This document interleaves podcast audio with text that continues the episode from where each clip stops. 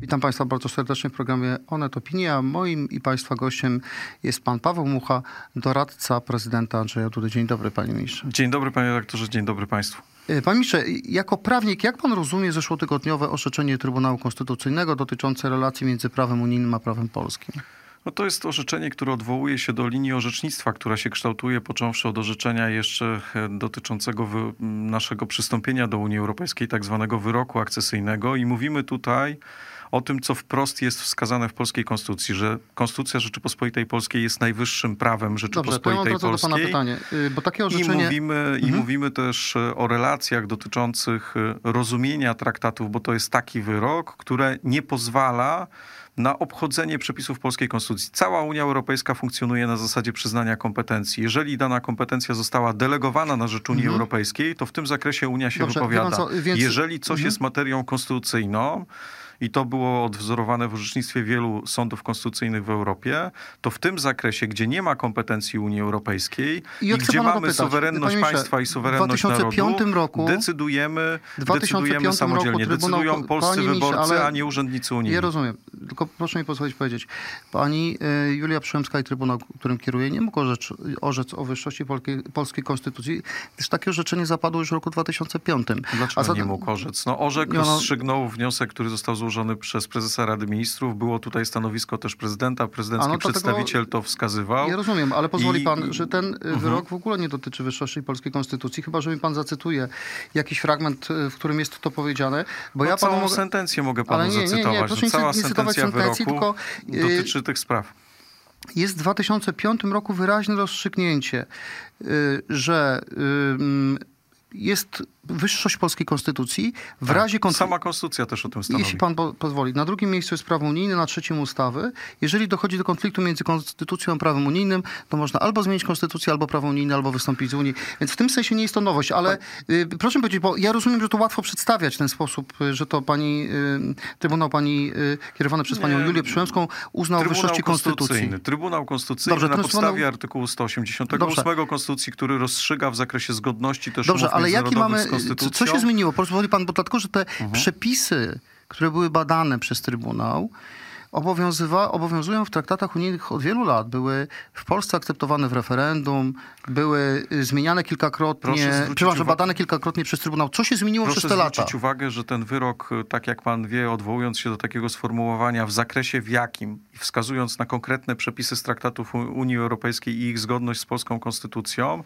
dokonuje tej interpretacji, że nie jest możliwe działanie takie infraudem legis. Nie można Panie obchodzić ale przepisów... tak, żeby nasi widzowie Nie zrozumieli. można obchodzić przepisów Kto prze- kto konstytucji. obchodzi? Unia obchodzi Nie przepisy? można kwestionować tego, na przykład, że powołanie sędziowskie jest kompetencją, która jest y, przypisana prezydentowi Rzeczypospolitej Polskiej. Jest to prerogatywa prezydencka i jeżeli ktoś Czyli, został panie ministrze, żebym powołany na wniosek y, KRS-u, Czyli wyście uznali, czy pan, patrz, jeśli pan pozwoli, panie wyście uznali, że Unia obchodzi polskie przepisy i kwestionuje wybór sędziów przez prezydenta. I tego dotyczy to orzeczenie, tak? Orzeczenie dotyczy wielu spraw. Sprawy zostały określone we wniosku prezesa Rady Ministrów. Prezydent uczestniczył w tym postępowaniu. Jego przedstawiciel, pan profesor Dariusz Dudek, był bardzo czynny w tym postępowaniu. Złożyliśmy stanowisko, które dotyczy prymatu polskiej konstytucji i gwarantuje... Nie musieliście, bo w 2005 I roku ten prymat gwarantuje, został gwarantuje to, że w tej sferze, w której nie doszło do delegacji kompetencji, a taką sferą jest sfera organizacji wymiaru sprawiedliwości, nie można próbować rozstrzygać wbrew temu, co jest wprost w polskiej pan konstytucji. Dobrze, to mam do pana pytanie. Mówimy Jak, o... jak to się ma do artykułu 91 Polskiej Konstytucji, który mówi, że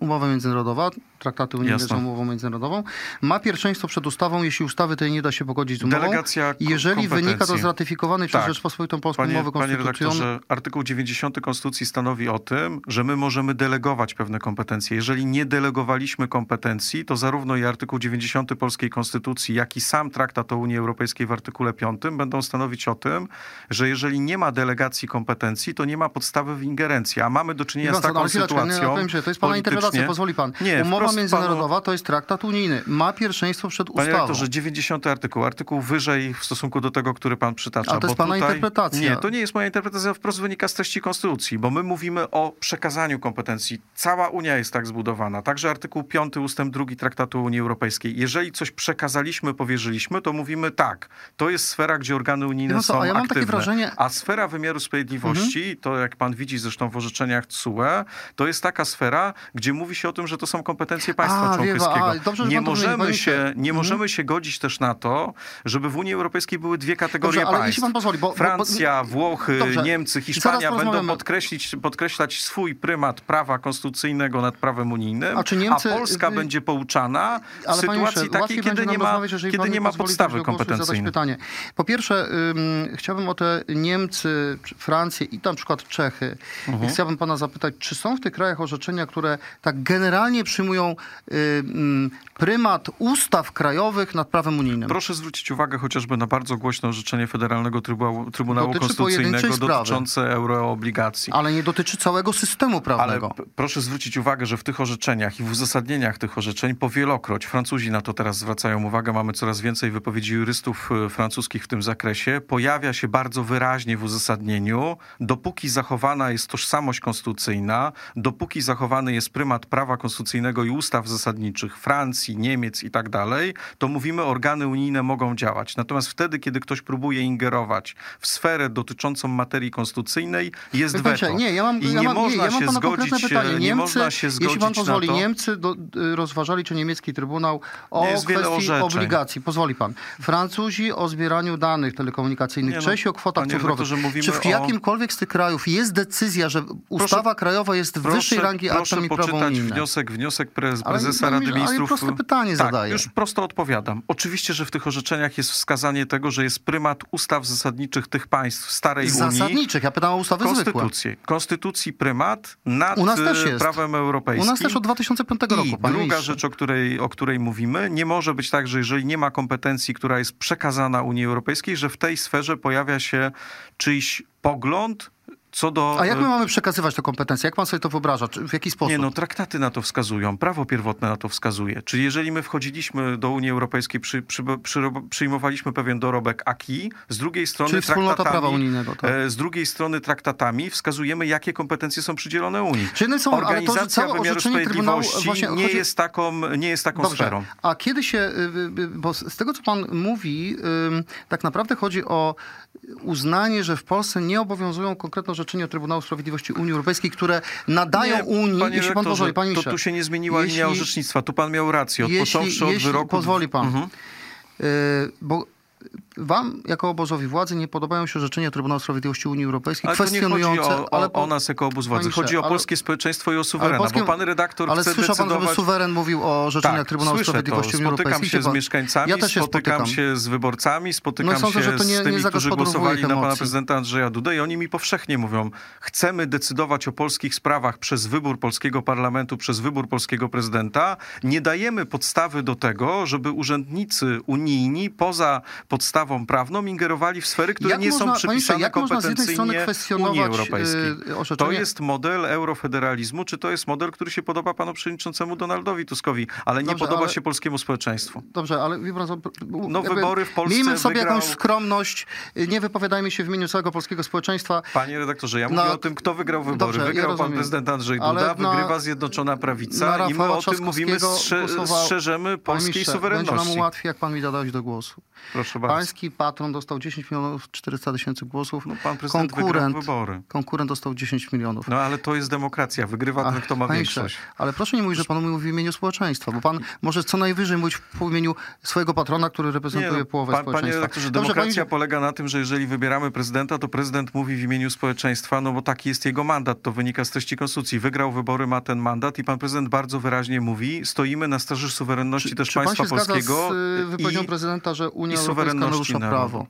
Tak, zgadzam się z tym. Jestem zszokowany wieloma, chociażby jak pan poczyta rezolucję Parlamentu Europejskiego, to zobaczy pan, ile tam jest polityki, która ingeruje w materię konstytucyjną, w naszą materię. Pan, że to rezolucje jest nie mają pytanie- mocy prawnej? I to jest pytanie, ale podobnie ma pan oświadczenie, oś- ostatnie oświadczenie Komisji Europejskiej. Ono zawiera w swojej treści takie, taki wywód, że jest prymat prawa unijnego nad polską konstytucją. Proszę zwrócić uwagę I na nikt w to. Polsce nie uznaje tego, y, No nie wiem, czy takiej nikt nie decyzji udaje. To Komisji znowu jest Europejskiej. py, py, pytanie do panów z Platformy Obywatelskiej, bo ja tu nie widziałem dementi jakiegoś, albo Ale do Marek Safian Lewicy. tak atakowany, przypominam, w 2005 roku atakowany przez przedstawicieli Prawa i Sprawiedliwości. W 2005 roku już jego trybunał, czy trybunał pod jego przewodem uznał wyższość polskiej ja konstytucji. jestem przeciwnikiem tego, żebyśmy my trybunały dzielili na... Mamy taki model, jaki mamy konstytucyjny trybunału, natomiast no, mamy jedną linię orzecznictwa i ma pan tutaj rację. Począwszy od roku 2005 Trybunał, Polski Trybunał Konstytucyjny wypowiada się tak. W sprawach unijnych najwyższą instancją jest Trybunał Sprawiedliwości Unii Europejskiej. W sprawach dotyczących polskiej konstytucji sądem ostatniego słowa jest Polski No co, a w- w- Trybunał ten Konstytucyjny. wątek, może łatwiej by było, gdyby y, Trybunałem Konstytucyjnym kierował prawnik, co do którego Kieruje nie ma podejrzeń, jeśli pan pozwoli, co do którego nie ma podejrzeń, że jest przedstawicielem obozu władzy. Pa- Panie redaktorze, no ale jeżeli my mówimy sobie o okresie pre prezesury pana profesora Rzeplińskiego, który się zaangażował bardzo mocno we współpracę z opozycją, jeżeli mówimy o Ale panu w jaki, co, pan, Stępniu, co pan ma na myśli? o Mówię o współpracy manifestacjach, mówię Ale o marszach, mówię Trybunału o wypowiedziach, mówię o komentarzach politycznych. Jeżeli spojrzymy na to, że pan chociażby prezes Stępień był aktywnym wcześniej politykiem Był, i y, został... Tak, był działaczem porozumienia Centrum. Był działaczem, który był wiceministrem, który był, Był e, działaczem Porozumienia senatorem, Centrum Jarosława przeszedł, e, przeszedł do właśnie do przeszedł Senatu dostał się z Trybunału. Porozumienia Jeżeli pan Centrum. spojrzy na polityków takich jak wcześniej pan sędzia Jamrus i tak dalej, to my mamy taki model konstytucyjny, że Sejm wybiera sędziów e, Dobrze, a ja Trybunału mam jeszcze coś innego pytanie. Możemy No co- o tym modelu rozmawiać, Nie, natomiast nie, nie o chcę rozmawiać o polityków, modelu. polityków Chcę mieliśmy bardzo o wielu w mailach, Trybunale. o mailach szefa Trybunału y, Kancelarii Premiera Michała Dworczyka, który pisząc też do pani Julii Przyłębskiej, tam jest jej Panie adres, rektorze- pisze na przykład o naszym obozie, albo y, rektorze, konsultuje z nią wybór y, My nie wiemy, szefa prokuratorii generalnej. A, panie na, na, na prawdzie. Ci, którzy są w nich wymieniani, ja nie są tak, politykami, uważam, potwierdzają ich uważam, że nie, nie powinniśmy wchodzić jakby w tę narrację, bo wiemy, że to służy tym interesariuszom, którzy Nie te słyszałem me- tego, me- kiedy maile rozmowy. Rozmowy usowy, rozmowy polityków No, Platformy ale były to nie nagrywane. była prowokacja obcych y, służb, to nie była sytuacja związana z próbą jakąś destabilizacji czy rozgrywki przez działania hakerów, którzy są Nie umocowani co, za no, ale jest pani granicą. Julia w waszym obozie, czy nie, tak jak jest tytułowana w tych mailach? Ja mam takie przekonanie dzisiaj, że Trybunał Konstytucyjny wykonuje swoją konstytucyjną rolę, natomiast nie godzę się na to, żebyśmy mówili, że jeżeli wybierano sędziów za czasów rządów Platformy Obywatelskiej, to było świetnie, a jak są A ktoś z wybierani... Rzeplińskim z Platformą a ustalał jak, skład obsad jak, innych em, instytucji? Jak wybieramy za czasów, kiedy większość w Sejmie ma Nie, to jest proste pytanie. Czy ktoś źle. ustalał wybór na przykład szefa prokuratorii generalnej? Ja nie chcę e, dokonywać jakiejś oceny tutaj e, prezesury pana, e, pana profesora Rzeplińskiego, natomiast no, powiem tak, no, wiele jego wypowiedzi budzi moje największe zdumienie i moje największe za, zafrasowanie, Panie natomiast to jest, wie pan, to jest pytanie artykuł 194 Konstytucji. Jeżeli się umówimy, że chcemy, żeby nie było tak, że wybieramy sędziów na indywidualną dziewięcioletnią kadencję